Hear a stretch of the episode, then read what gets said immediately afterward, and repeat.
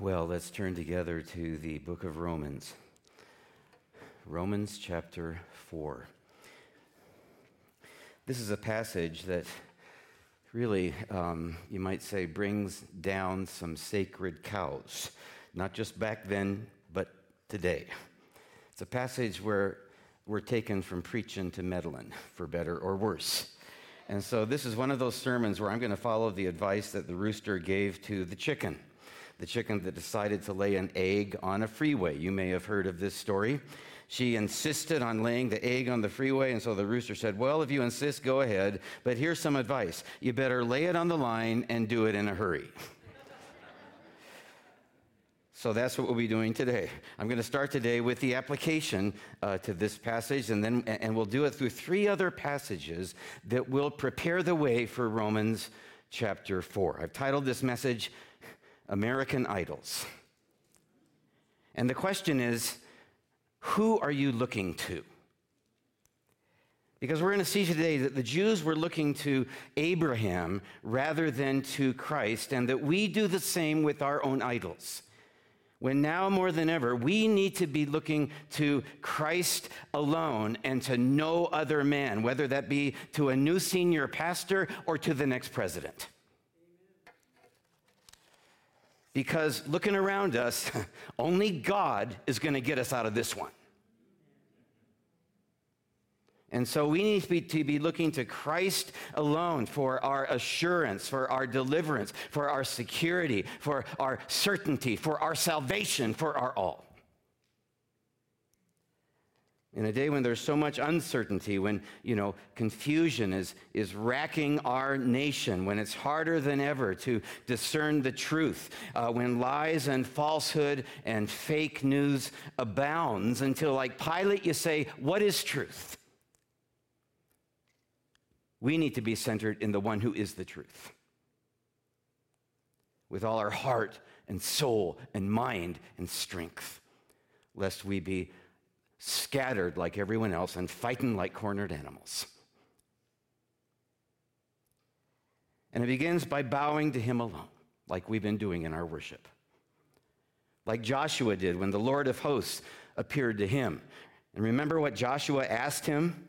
This is the first of the three passages that lead up to our verses for today. He said, Are you for us or for our enemies? And he said, Neither.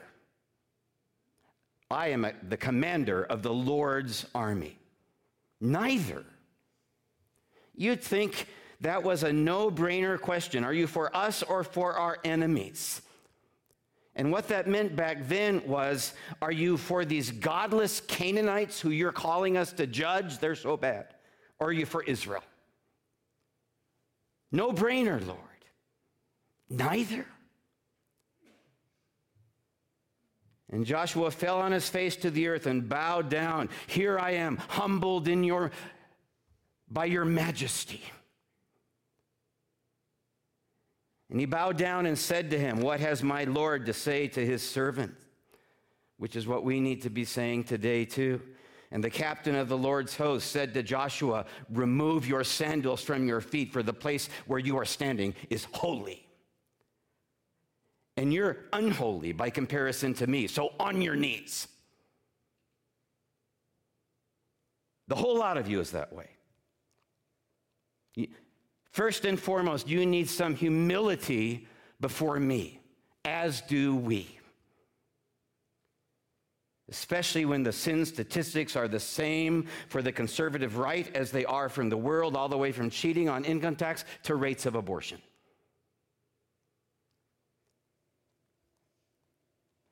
Are you for us or for our enemies? That would be like for us to say, and this is no exaggeration, are you for Trump or for Biden? Are you a Democrat or a Republican? And for the Lord to say, neither. You need to be for me first. You think you're all right and they're all wrong?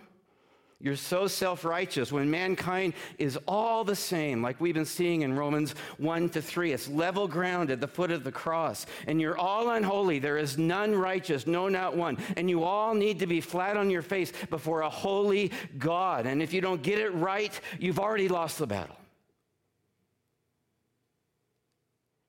Remove your sandals from your feet, for the place where you are standing is holy. And then it says Joshua did so. And he won the victory at Jericho only after he worshiped God only. Are we getting it right today? Are we all right on the Christian right? In a day when everyone thinks they've got a corner on the truth with such, you know, godlike certainty, we need the wisdom of Agur, the son of Jacob, the oracle, as it says at the end of Proverbs. This is the second passage that leads up to our verses for today. They called him the oracle because everyone thought he was the wisest man, uh, extremely wise man, so much so that Solomon gave him a place in Proverbs. But here's what he said about his wisdom. Solomon ends the book of Proverbs with this because it's the bottom line of wisdom, and that is the humility that comes from the fear of the Lord, which is the beginning of wisdom, as he said in Proverbs 1 7, when we're flat on our face, worshiping him alone and no other man. Here's what Joshua was feeling like at the feet of the commander of the Lord's army. It's the opposite of the, the prideful certainty that we on the right are all right. The words of Agur, son of Jacob, the oracle, Proverbs 30, verse 1 Surely I am too stupid to be a man. I have not the understanding even of a man. I have not learned wisdom, nor have I the knowledge of the Holy One. Next to him, I'm nothing. I know nothing. You mean to say Agur, the son of Jacob, the oracle, is stupid? Nor do I have the knowledge of the Holy One. And what is the knowledge of the Holy One like? Well, Agur goes on to tell us by asking if we can do what God does in his wisdom. Who has ascended to heaven and come down? Who has gathered the wind in his fists? Who has wrapped up the waters in a garment? Who has established all the ends of the earth and all that's in it?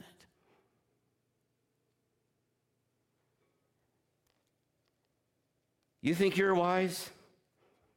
Someone said, We know the extent of our knowledge, but not of our ignorance. That's what he's saying. And then he concludes, Every word of God proves true, said Agur, unlike my words. I'm old enough to know how many convictions I've had that have proven to be wrong. He is a shield to those, he concludes, who take refuge in him, in him alone, and no other pastor, or president. He was awed by the Holy One alone. And like Joshua, he, uh, Agur, did so. He lived in a posture of repentance before the Holy One of Israel, which leads to the third passage that leads up to our verses for today. When Joshua fell at the feet of the Lord of hosts, here's what he learned at the feet of the Lord of hosts, and then what he learned at the battle of Jericho. Psalm 33 16. A king is not saved by his mighty army. A warrior is not delivered by great strength. A horse is a false hope for victory, as is a president. Nor does it deliver anyone by his great strength, contrary to what you see. Behold, the eye of the Lord is on those who fear him alone. Like Joshua when he did so, when he fell on his face and pledged his allegiance to the Lord alone, and only then did he win the battle. It's so easy to give lip service to the Lord when, in fact, we're really trusting in kings and presidents and pastors.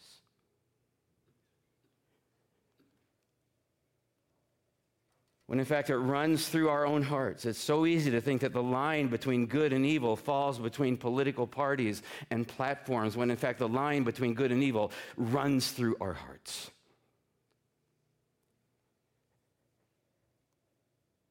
And so, like Dietrich Bonhoeffer said in another day, when things were very complicated, just like today, the day of Hitler, Do what you think is right, and then repent as you do. Cast your vote, vote your conscience. We got to do that, but repent as you do. On your face before God only. Reading on, for behold the, behold, the eye of the Lord is on those who fear him, on those who hope for his loving kindness. This is later on in Psalm 33 to deliver their soul from death and to keep them alive in famine. In famine. Our Lord waits for the, our, our soul waits for the Lord. He is our help and our shield. For our heart rejoices in him because we trust in his holy name. Let your loving kindness, O Lord, be upon us according as we have hoped in you alone. Which is the whole goal of Romans chapter 4. Some trust in chariots, it says, some in horses, but we trust in the name of the Lord our God. For our assurance, for our deliverance, for our security, for our certainty, for our salvation, for our all. We've seen so far in Romans 1 and 2 that man's moral state is that of universal wickedness, otherwise known as total depravity. We're on level ground with the rest of humanity before the cross of Calvary, all of us. And so, the fundamental stance of the Christian, whether in politics or elsewhere, under it all should be a posture of repentance. And then in Romans 3, we saw God's, you know, stroke of genius in light of our universal wickedness, his master stroke, and that is faith righteousness. First, we saw faith righteousness explained. That was Romans 3. We saw that you can become righteous in God's eyes only if you truly repent of who you are and of what you've done and simply accept who He is and what He's done through an amazing love that justifies mercy and that nullifies our pride so it can get in and that, as we saw, amplifies grace to the whole human race. That's faith righteousness explained that nobody's good except by faith that all good comes from God, to whom alone we look for our salvation and all the rest. Today, though, in chapter 4, we move from faith righteousness explained to really faith righteousness uh, illustrated. That is, what does it look like in practice? Well, it looks like placing your faith in the right place, and in particular, in the right person. Romans chapter 4, starting in verse 1. What then shall we say that Abraham, our forefather, according to the flesh, has found? For if Abraham was justified by works, he has something to boast about, but not before God. Now, Paul brings up Abraham because he knew that many Jews would never accept this doctrine of justification by faith without uh, Abraham's permission, you might say. No matter how well he proved it from the scriptures, they wouldn't budge an inch if he couldn't show them that Abraham would have approved because this man was their idol. And you can't understand this chapter without understanding this idolatry that stands behind it. On one level, Paul's illustrating faith righteousness by building up Abraham as a great uh, man of faith, as we're going to see next time. But this time, he does it by first tearing him down as a great idol. And what an idol he was, as we look for a minute at the background behind this passage that explains what Paul's doing. And before the uh, it's like John the Baptist said to the Pharisees, "You brood of vipers," Matthew 3 8, Who warns you to flee from the wrath to come? Therefore, bring forth fruit in keeping with repentance. And uh, before the Pharisees could say anything, he knew what they were thinking, and so he said, "Do you suppose that you can say to yourselves, we have Abraham as our father?" That is, they were thinking, we don't need to repent. We're a cut above. We're sons of Abraham. But he, he had come between them and God, so much so that they had turned from God and they were on a highway to hell. Which is why John went on to say, He will burn the chaff, which is you Pharisees, with unquenchable fire. Abraham was a real problem. And then Christ showed up. And at one point, he was talking to them about their slavery to sin. And he said, You shall know the truth, famous verse, and the truth shall set you free, John 8 32. But they answered him, We are Abraham's offspring and have never yet been enslaved to anyone. How is it that you say we shall become free? To which Christ said, I speak the things which I have seen with my Father. Therefore, you also do the things which you have heard from your Father. They answered to him, Abraham is our father. And Jesus said, You are of your father, the devil. It's the devil's lure that's behind so many idols. Even the godliest of men, Abraham, can take you far from God if they're taking his place in your heart. And just like the Pharisees, it's so subtle that we don't often even know what's happening, just like today, we'll see in a bit. So he begins by saying, What shall we say that Abraham, our forefather in the faith, as according to the flesh, has found? If Abraham was justified by works, he has something to boast about, but not before God. Not before God. He's saying, before you, maybe, he has something to boast about. In your eyes, he may have had that, but not before God. Paul said this because they did think that he had something to boast about. They thought that there was a whole lot in Abraham that was good apart from God, when nobody's good except by faith that all good comes from God. In fact, here's what they were saying about Abraham at the same time Paul was writing Romans. This is from a commentary on the Torah. Abraham, our forefather, had performed the whole law before it was given and, and was therefore a righteous one, not needing repentance. Another of Paul's fellow Pharisees had written this Abraham was perfect in all his deeds and well pleasing in righteousness all the days of his life. Listen to a prayer of a scribe whose name was Manasseh. Thou therefore, o, Lord, hast not appointed repentance unto Abraham who sinned not against thee. Was this the case? Moving on to verse 3 For what does the scripture say? Abraham believed God, and it was credited to him as righteousness. He's saying even Abraham was reckoned as righteous, not because of any goodness he had in and of himself, but only because he believed God, and that was reckoned as righteousness. Verse 4 Now to the one who works, his wage is not credited as a favor, but what is due. They were saying that it was his due that God owed him something for his good works. Paul was saying that Abraham had done nothing to deserve anything, and so God didn't owe him a thing. And then Paul drives it home in verse 5.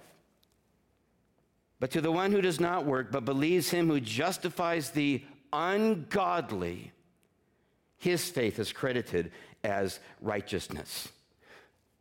Far from being perfect in all his deeds, Paul's saying that Abraham was ungodly. An ungodly man who looked to God to justify him in true repentance. And that's not the half of it. Verse 6. Just as David also speaks of the blessing on the man to whom God credits righteousness apart from works. Blessed are those whose lawless deeds have been forgiven and whose sins have been covered. What that means is, in and of himself, apart from God, the great patriarch Abraham was a lawless man.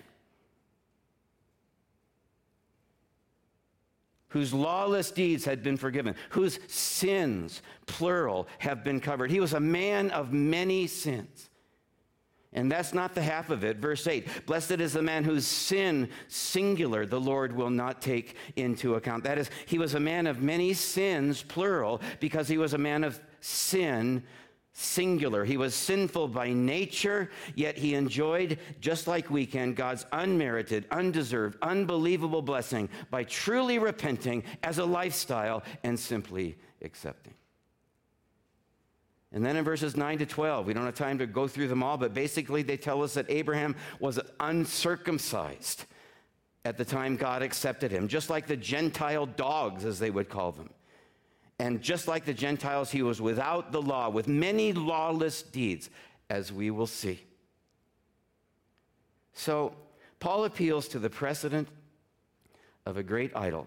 And he says essentially, Your idol is a sinful man who needs God's grace as desperately as you do. There's only one person you can look to who has no vices to reflect, and Abraham was not that person. Perfect in all his deeds.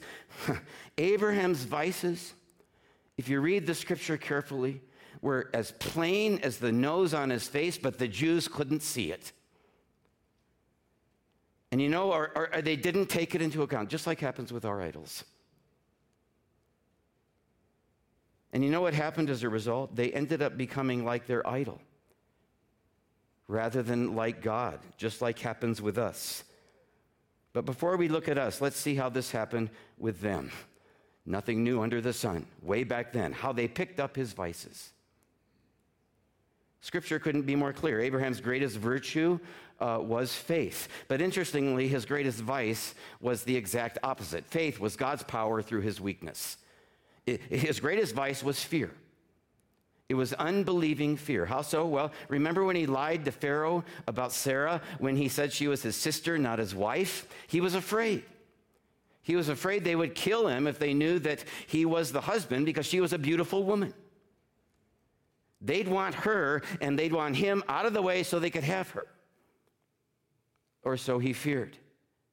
So rather than admitting who she was, rather than owning up like a man to being her husband and standing up for her as her husband, and trusting God to protect him, he lied about her to save his life. And then he betrayed her, his own wife. He gave her to Pharaoh to do with as he pleased, saying that she was just his sister. And then he did it again with Abimelech. That is a lawless deed. And the Jews did the same thing. So many other examples. This is just one of them. They, they, did the same thing with their own Messiah, just like their idol. Their greatest weakness was their fear and their unbelief fearful unbelief. And out of that fear, they did something very lawless. Abraham gave Sarah to Pharaoh, and he lied about who she was. And these children of Abraham gave Christ to Caesar to do with as he pleased. And he lied about who he, they lied about who he was. Why? Well, Abraham was afraid of Pharaoh. The children of Abraham were afraid of Caesar. They were terrified of what King Caesar would do if all the people followed Christ as their true king.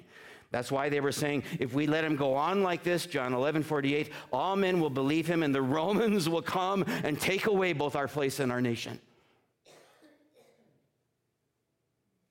That's why when Pilate said, Shall I crucify your king? the chief priests answered, We've got no king but Caesar. They were liars driven by fear. Why? Well, a good part of it, anyway, was that Abraham was the same kind of sinner. He had taken the place of Christ to the point that they had become like their idol rather than like their God. You know, it was with something of a shock that I saw something several years ago. Here's how the rubber meets the road today. It was in a biography of C.S. Lewis. He'd become my idol in so many ways, and I saw that I'd become like him.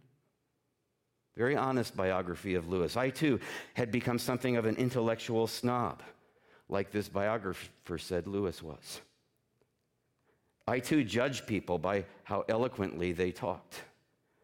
I too loved English literature, truth be told, more than I loved God's word, just like him. I too had kind of a weak view of the inspiration of the Old Testament. And it took that was 20, it took me years to overcome those things once I saw them even having seen them. And when the bottom fell out of my life, C.S. Lewis was not there to help me. And he sure wasn't strong enough to keep the bottom from falling out of my heart. So, is it any coincidence that so many on the Christian right are sounding like Donald Trump and fighting like him? Why is that? I'll tell you why. This is where you lay it on the line and do it in a hurry. Psalm 115 talks about the idols of the nations, and it says, Those who make them will become like them, everyone who trusts in them. How has our side done that? In what way uh, uh, become like him? Well, in what we say, among many other ways, and how we say it. And we totally forget that the wisdom from above, truth from above, is first pure, James 3:17, then peaceable, gentle, reasonable, and full of mercy. Who among you is wise and understanding, pontificating about the truth? Let him show he's truly wise by his good behavior through his deeds in the gentleness of wisdom. But the opposite of this is what we're seeing. We're seeing how great a forest is set aflame by such a small fire, James says. The tongue is a fire, the very world of iniquity. The tongue is set among our members as that which defiles the entire body and the entire country. It sets on fire the course of our life and is set on fire by hell. It's from the pit of hell when you say it in the wrong way. So beware. And it starts at the top, or at least it's intensified from the top and it's reflected from the grassroots up. For those who make them their idols will become like them, everyone who trusts in them. And then it says, Oh, Israel, trust in the Lord. He is their help and their shield. So, having laid it on the line, it's time to hurry away to a safer distance. Same thing happened with George Bush.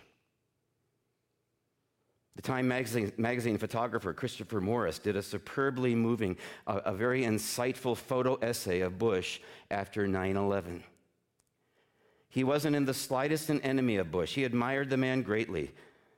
But here's what he said September 11th happened, and we traveled with him across the country, and I saw the cult of personality that was building up around George W. Bush It's something I had seen in other countries, but it was initially quite shocking, shocking to see it in America. We're in an age of the cult of the personality. Here's how one blogger responded to this article, who was also, by the way, a Bush supporter. We remember being ravished by Bush's mission accomplished photo op aboard the USS Abraham Lincoln. Was our infatuation of Bush of the same kind as the swooning behavior of the Obama maniacs today? Is there any difference between the two sides? He asks. Are you for us or for our enemies? Neither. I would submit to you that there's little difference between the two sides in some of the deepest ways, anyway, because too, all too often we're no different than the Jews were with Abraham. I was so certain back then that it was right to invade Iraq, and proof positive that we were right was that mission accomplished banner behind Bush as he gave the victory speech on the USS Abraham Lincoln in May 1st of 2003. And then it became, it was over, right? Well, then it became a quagmire just like Afghanistan. And now we're voting for Donald Trump because he wants to get us out of the quagmires that we asked for.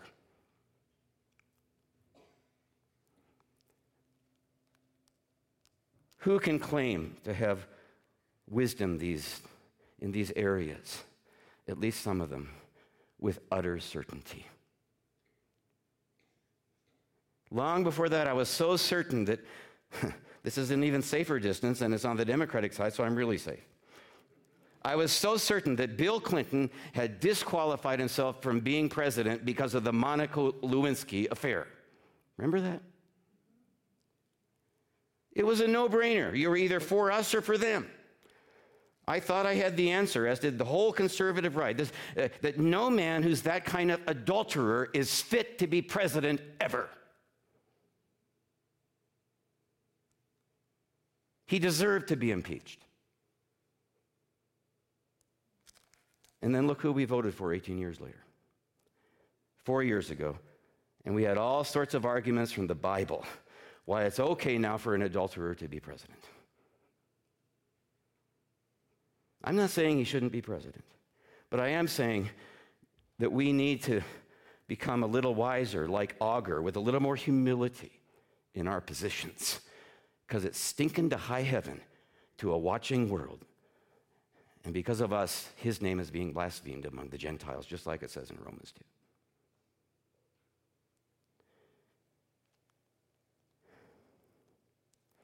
We need to be a little wiser, like Agur, with a little more humility in our positions if we want to be on God's side. I hope we can say something a little bit, at least more like, Surely I am too stupid to be a man. Culmination of Solomon's wisdom in the book of Proverbs. He put it at the very end. I have not the understanding even of a man. I have not learned wisdom, nor I have the knowledge of the Holy One, whose word alone is true. So, question who, who is it for you? We've probably all got them. Who was it? Ronald Reagan? I love that man. But did we do the same with him? George Bush, Barack Obama, we've got some closet Democrats in our congregation. Forbid it, Lord. We do. And they are welcome. Kelly Clarkson, Taylor Swift, C.S. Lewis, Charles Stanley, John MacArthur, Donald Trump, some football hero? Is your heart crowded with football stars? Is that what you think about all the time? Who fills your cup? Which, title of the message, American Idols. Paul cites the precedent of a great idol to convince the Jews of a great doctrine the doctrine of justification by faith, by faith in God alone, to convince them to look to God alone for everything, starting with their salvation. Because Paul knew something. He knew they'd never get close to God as long as, you know, some celebrity was standing in his way, some politician. There's only room in your heart for one master, Christ said, one Savior. You cannot serve two masters. And there's none who compares with him. Which is what we'll see next time when we'll turn from the object of the Pharisees' faith to the object of Abraham's faith, who looked to God alone for his assurance, for his deliverance, for his security, for his certainty, for his salvation. And when he did, as we'll see, the man of fear became a man of faith. God's power was perfected in his weakness. He became a man of faith against impossible odds, just like we can against what feel like impossible odds that are all around us, no matter what's happening around us. So, as we close, isn't that just what we need to these days to look to God alone like never before? To prove that in God we really do trust and that it's not just this motto.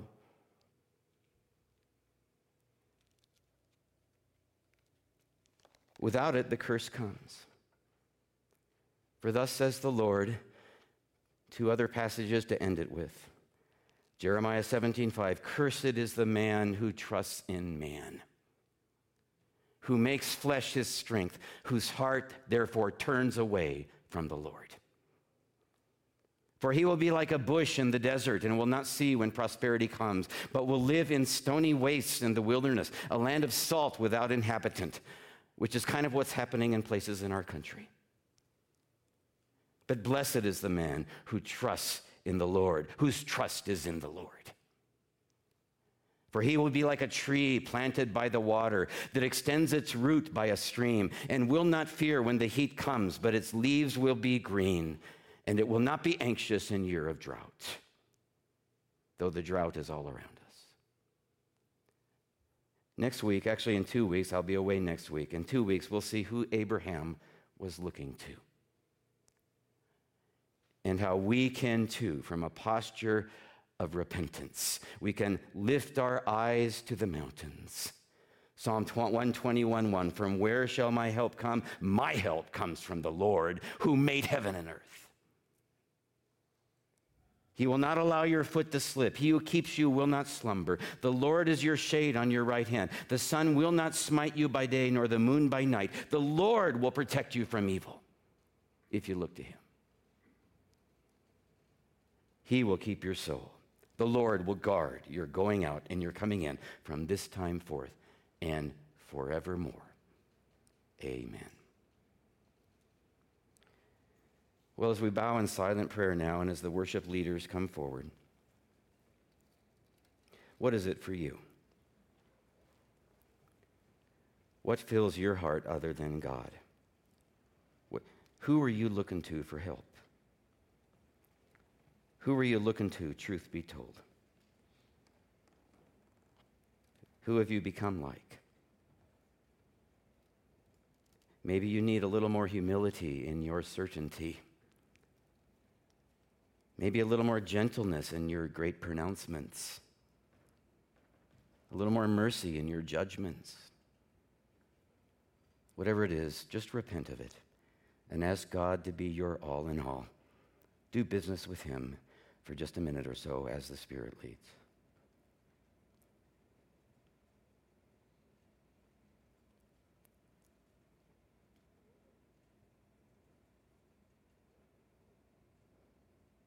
Father, I pray that having repented as a body, of having emptied our hearts before you, that you would now fill us as a body, and that we could be the answer to what ails our nation by what we say, what we do, how we say it, how we do it.